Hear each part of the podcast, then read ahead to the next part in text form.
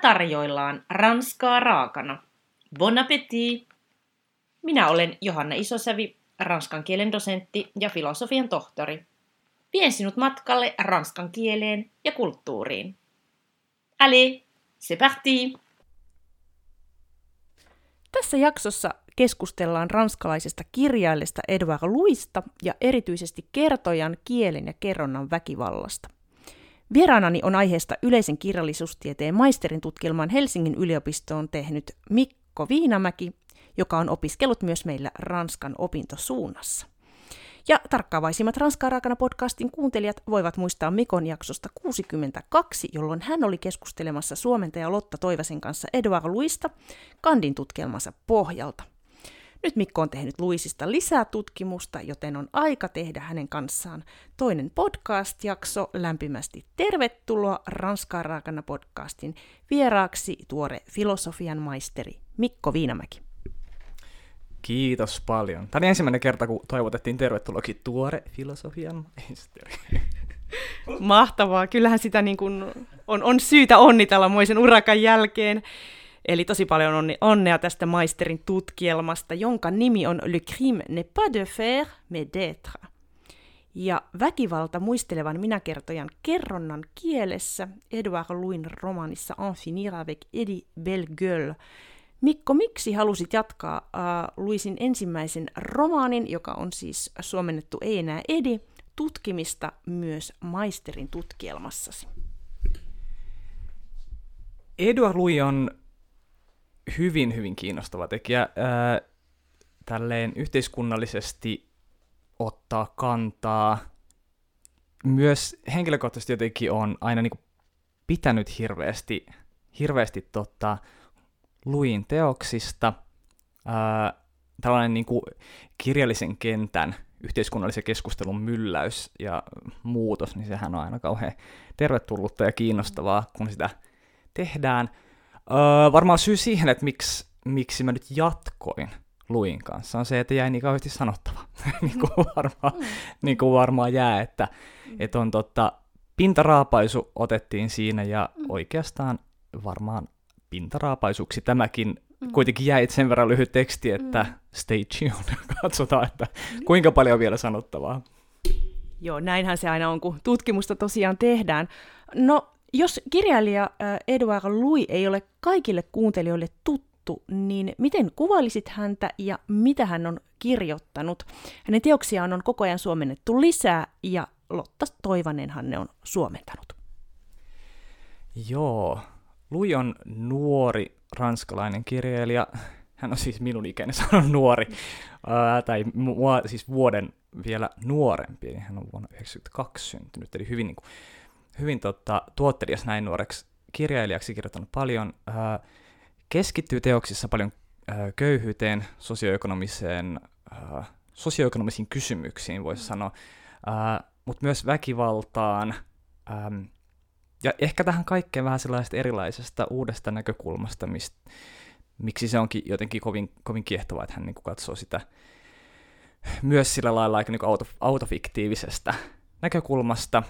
Ja autofiktio on nyt sellainen tietysti äh, alue, että sitä ei nyt voi edes lähteä avaamaan tässä niin valtavaa, mm. mutta, mm. mutta tota, sanotaan, että mun eh, lemppari, ehkä kaikista paras äh, määritelmä autofiktiolle on se, että sitten jos vähän jää siinä miettimään, että mikä tässä nyt oli sitten totta ja mikä tässä nyt sitten oli fiktiota, niin sitten on tavallaan just siinä oikeassa paikassa. Mm.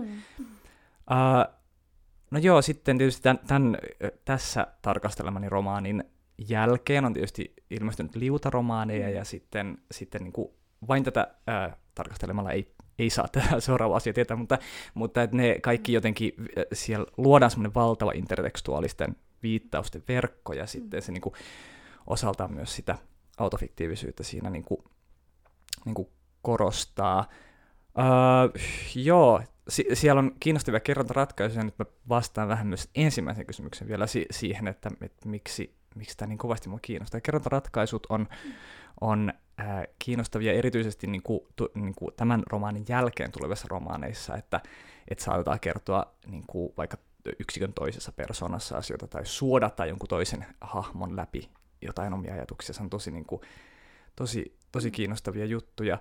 silloin kun mä valitsin, että mihin romaaniin keskityn, niin niitä ei ollut siis mitenkään päivänselvä asia, että, että se on niinku pelkästään tämä tää kyseinen romaani, että sitten sit mä pyörittelen, että otan mä nyt nämä muut, ja olisiko täällä äh, muissakin jotain, että se oli ehkä sellainen niinku, äh, osittain varmaan tilan puutteen vuoksi tai, tai tämmöisen rajauksen vuoksi, että sehän on myös aika, aika tärkeää, että sitten on sitten vähän kuitenkin enemmän sanottavaa niistä asioista, mistä on sanottavaa, ja sitten, tota, sitten no mua itseäni kiinnostaa hirveästi nyt, nyt tota, ranskan kielen käyttö, mm-hmm. kielen eri rekisterit ehkä kirjallisuudessa. Uh, Tämä on sellainen romaani, että tästä löytyy, löytyy niin joka kerta, kun luki, niin löytyy jotain uutta, ja mä ajattelin, että sitten alkoi olla jo niin paljon asioita, mitä käsitellään, että, että se oli hyvä. Ja, ja, joo, ja kieli, kieli tosiaan se, se on, että et, et kiinnosti lähtee sitä kieltä, kieltä, kieliä myös pureutumaan, ja niin kuin sanoit, niin tosiaan Lotta on tehnyt upeat käännökset, ja, mm-hmm. ja tota, hyvä, niin kuin, hyvä, hyvä upeat, että en ole sanonut, että kukaan muu kääntää tämän kuin Lotta Toivanen. No niin, siinä oli viestiä Lotalle, joka on monta kertaa ollut podcastissa, mutta sä luit ilmeisesti ranskaksi nämä, niin kun lähdit siitä tutkimaan. Kyllä vaan, että sitten äh, niin kun mieluiten aina äh, alkuperäisellä kielellä, ja sitten kun vielä kaiken lisäksi keskittyi niin paljon kieleen tässä äh, tutkielman aiheessa, niin sitten se oli tietysti ihan ymmärrettävä ja, ja perusteltu. Joo, ja tässä oli varmaan ranskan opinnoista paljon hyötyä, mutta mä haluan kysyä vielä tuosta, että kuinka monta kertaa tiedäksä sä oot lukenut tämän En finir avec Eddy Bellegueule, eli Ei enää Eddy -romaanin? Tämä on varmaan lukijoita kiinnostava kysymys. Nyt olisi hauska sanoa joku tietty, tietty määrä, mutta siis kun, äh, sanotaan, että lukematon määrä. Ja myöskin tietysti sitten en hämmästä joka kerta alusta loppuun lukenut, vaan joskus lopusta alkuun ja joskus keskeltä loppuun ja joskus ihan vaan silmäillen. Mahtava vinkki, ettei tarvitse olla niin kaavoihin kangistunut. Mutta kerrotaanpa lyhyesti kuulijoille En finir avec Eddy Bellegueule, Ei enää Eddy-romaani. Mi- mistä siinä on kyse? En finir avec Eddy Bellegueule kertoo tarinan mm, kasvamisesta väkivaltaisessa yhteisössä. Se olisi ehkä semmoinen niin kuin simppeli tapa ilmaista se.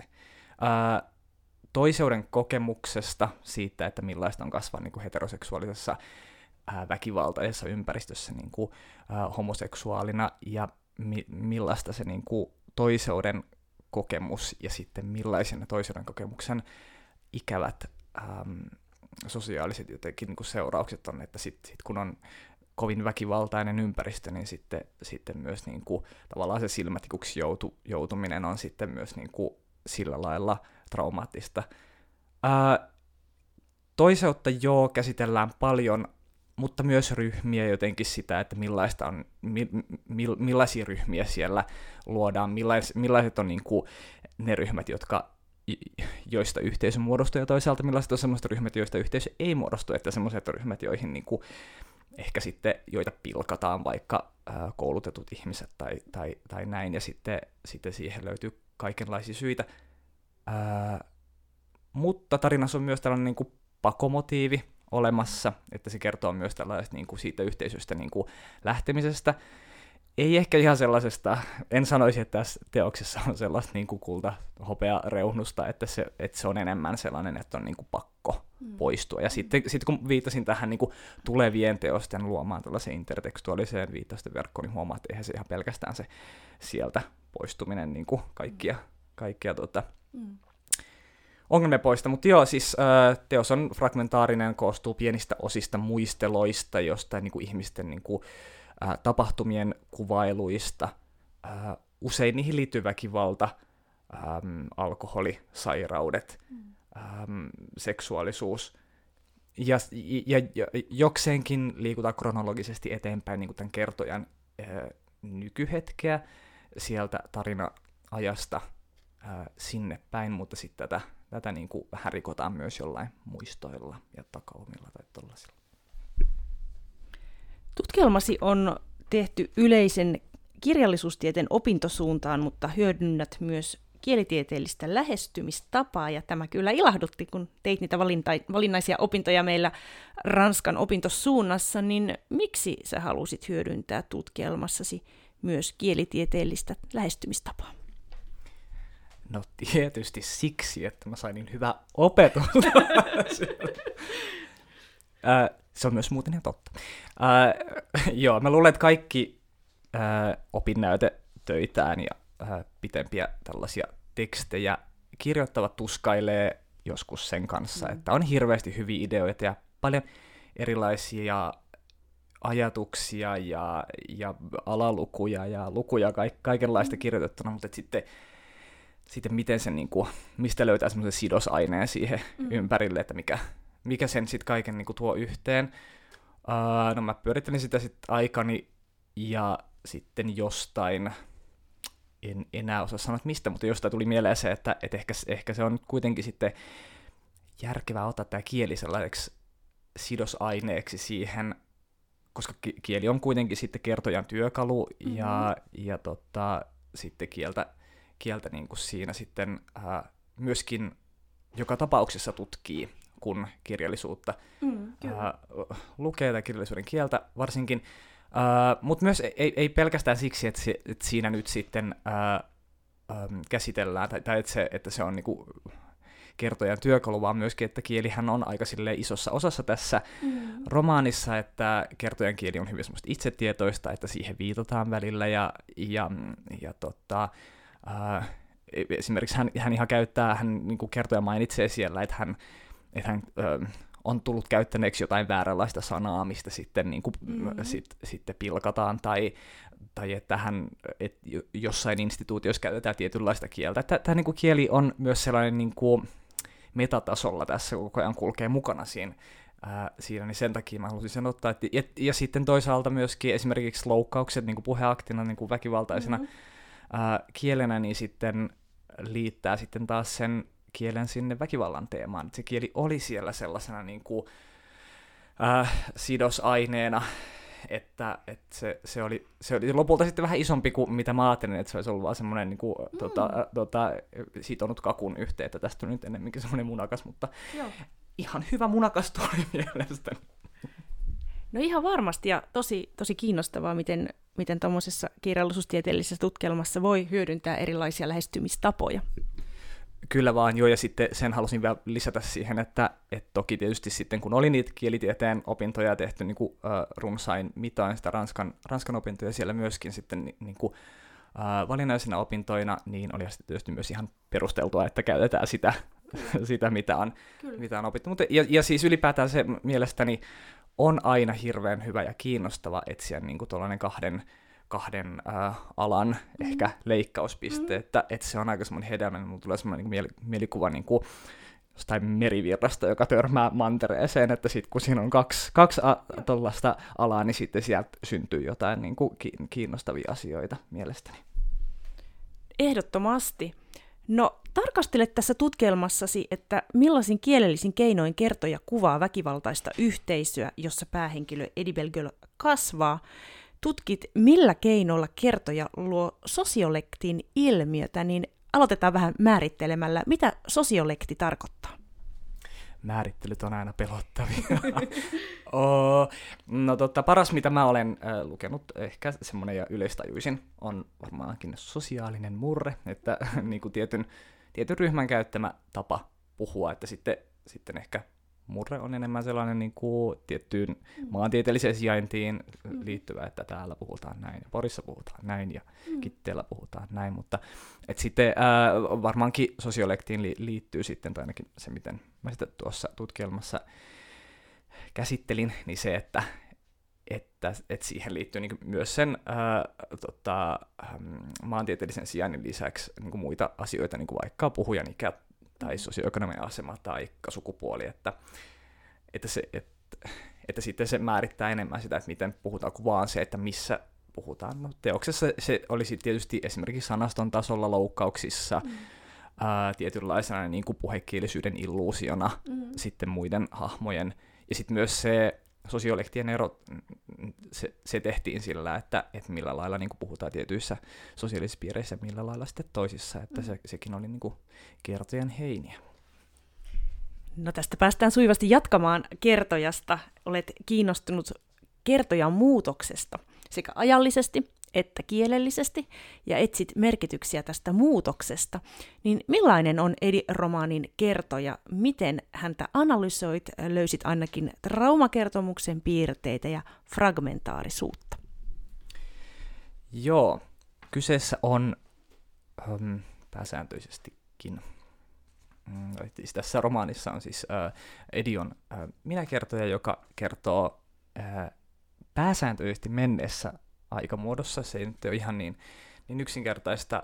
Äh, hän kertoo siis nykyajastaan käsin, joka on jossain tapahtumien tulevaisuudessa, sen tarkemmin niin kuin määrit, määrittelemättömässä ajassa, mutta sen, sen sieltä sitten pystyy niin kuin monista vihjeistä ymmärtämään, että, että niin kuin tarina-aika, joka kestää sen ajan, mitä se tarina siellä nyt sitten, mistä, mistä nyt kerrotaan. Ää, ja sitten niin se, se, on niin kuin, se on jossain sen kertojan tämänhetkisen puhetilanteen menneisyydessä, ja sitten kertoja ää, viittaa myös siihen aikaan välillä, mikä on niin kuin tämän tarina-ajan ja sitten tämän hänen nykyhetkensä, ää, nykyhetkensä välillä, ja siihen erittäin hyvä työkalu on tietysti aikamuodot, eli, mm-hmm. eli tota, ää, paljon mä niitä sieltä sitten ää, tarkastelin, että, että millaisia aikamuotoja siellä käytetään, että mennyt aikaa tietysti mm-hmm. pääsääntöisesti, ää, mutta myös esimerkiksi ää, dramaattista presenssiä kuvaamaan vaikka jotain niin kuin, niin kuin tota, hetkellisyyden tunnetta, ää, toisinaan, ei aina, ei mitenkään säännönmukaisesti, mutta esimerkiksi vaikka jossain ää, väkivaltatilanteessa saattaa olla niin kuin, käytet, niin kuin kertoja käyttää dramaattista presenssiä ja vetää jotenkin sen niin kuin huomion siihen, siihen hetkeen, mutta sitten hänellä on myös tietysti oman nykyisen puhehetkensä presenssi, josta sitten, sitten tota, ää, jos vedetään vaikka ää, huomiota sinne, että et esitetään joku tällainen kommentti, niin sitten selkeästi kuuluu myös sen niin kuin nykyisen Nyky, nykyhetken kertojan, niin kuin tämän hetken ajatukset siinä hänen nykyisessä presenssissä. Ja sitten on tietysti paljon on, tota, dialogia ja mu, muille hahmoille annettua puhetta, ja sitten ne on sitten asianmukaisessa ää, aikamuodossa siellä. Ää, no kertoja periaatteessa pääsee käsiksi vaan niin kuin omiin ajatuksiinsa, koska on minäkertoja, ja sitten, ää, sitten tavallaan myöskin se, että et sitten sit sitäkin paljon pallottelin, että mikähän se on, että, että kuinka, kuinka paljon hän voi päästä käsiksi niin, kuin, niin kaukaisen ajan takaa omiin ajatuksiinsa mm. tai omiin tunteisiinsa, ja niin kuin, että se, sieltä löytyy myös kaikkea kovin kiinnostavaa. Joskus nämä ehkä sitten myös ylitetään semmoiset niin kuin loogiset tiedonrajat, että kuvataan vaikka jonkun toisen tunteita tai jonkun toisen ajatuksia, mutta, mm. mutta ne saattaa olla myös semmoinen niin kuin kerronnallinen strategia sitten siellä, että sitäkin, sitäkin pitää aina niin kuin jaksaa miettiä. No sitten tämä niinku ajallinen kielenkehitys, niin se, sehän on kans myös kiinnostava, ja sitten tämä tällainen kielitietoisuus, että kertoja osaa käyttää oikeanlaista rekisteriä, ja se on nyt sitten taas, jos, jos taas yritetään määritellä, niin se on niinku sitten, sitten johonkin tiettyyn tilanteeseen ehkä parhaiten sopiva kielen käytön tapa, eikö vaan? Kyllä, kyllä.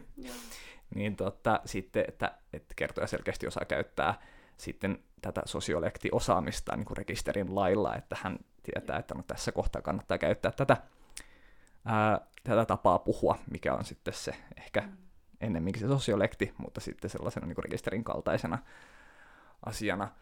Ää, toivottavasti tuosta sai jotain sellaista, se oli kauhean, kauhean selkeä ajatus päässäni. Ää, joo, ja sitten, sitten tietysti nä- näissä muisteluissa ja fra- fragmentaarisuudessa, niin siihen tietysti vaikuttaa sitten semmoiset niin kuin, niin kuin trauma, ää, traumakertomus saattaa ää, jäsentyä tietyllä tavalla ja tommoista. Niin kaikkea, kaikkea kiinnostavaa sieltä kertojasta löytyy. Joo, tosi monipuolisesti olet aj- analysoinut, ja mua vähän jäi vielä kiinnostaa nuo aikamuodot, että muistanko oikein, että, että Edouard Louis käytti nimenomaan passé composéta eikä passé simplea. Kyllä vaan, eli ää, ei, ei tätä ää, ilmeisesti kirjalliseen, mm.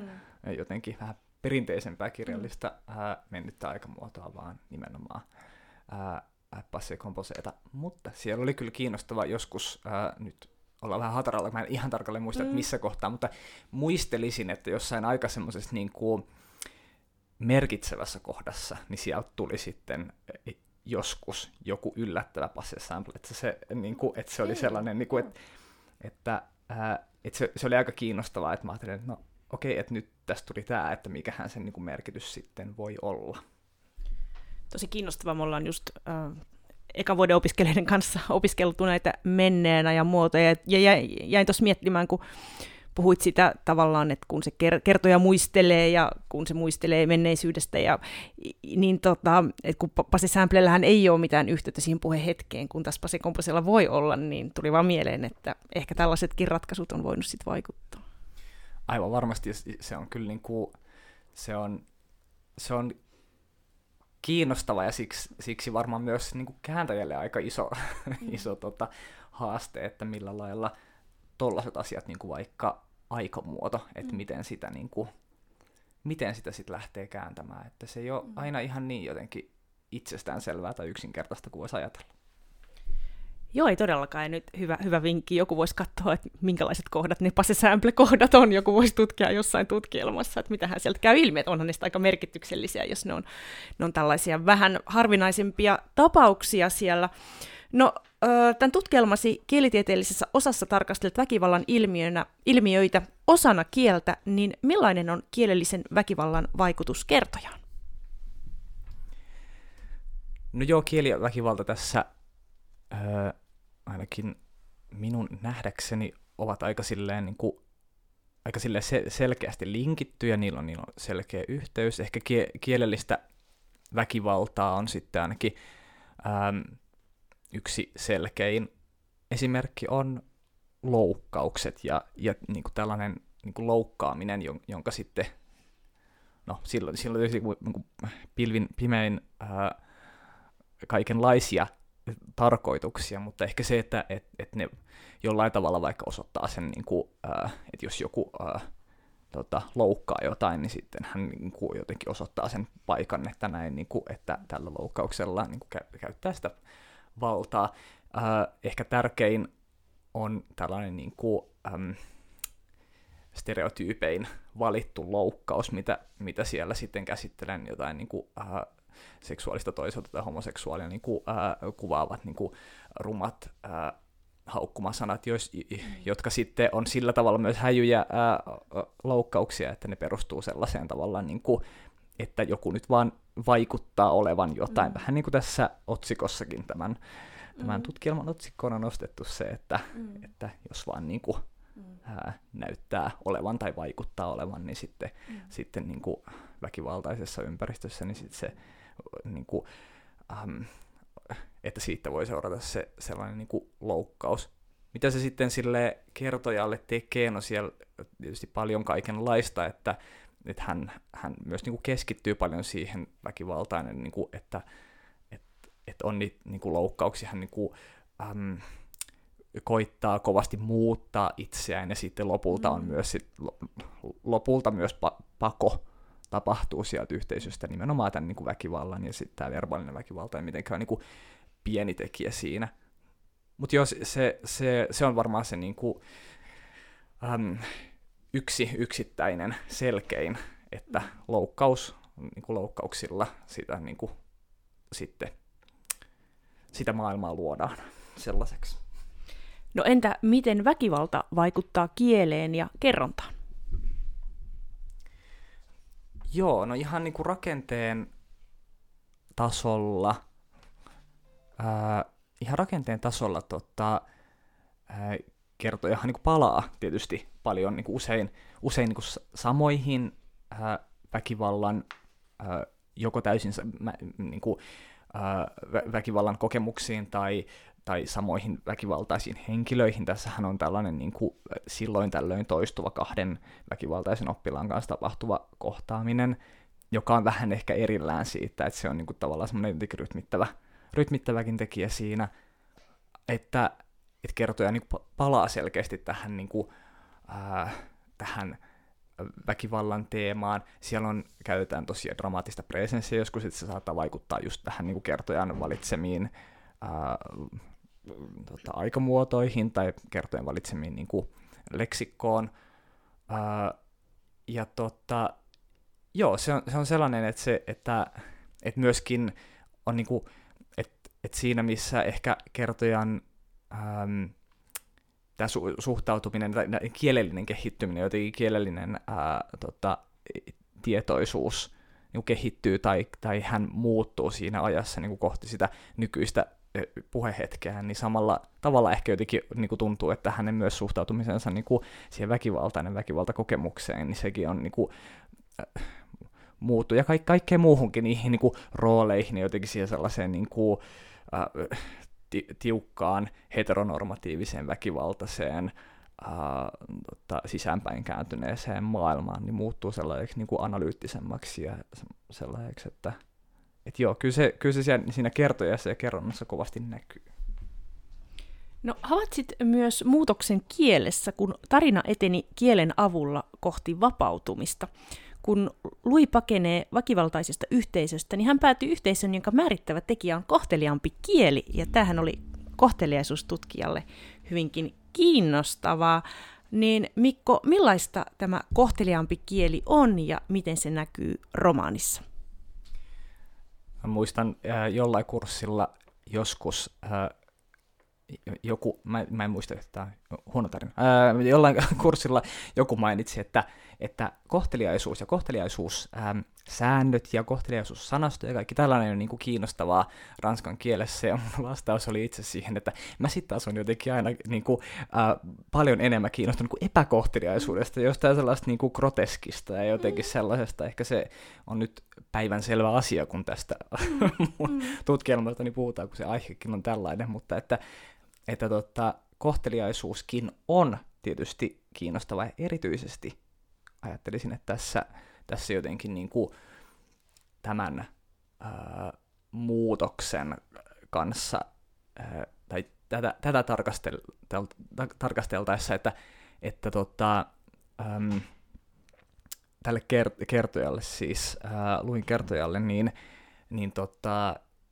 yhteisö, jota hän kuvaa, niin puhuu tietyllä tavalla ja puhuu tosi niin kuin groteskisti ja epäkohteliaasti ja käyttää rumia sanoja ja niin kuin, ää, tota, ei esimerkiksi teitittele.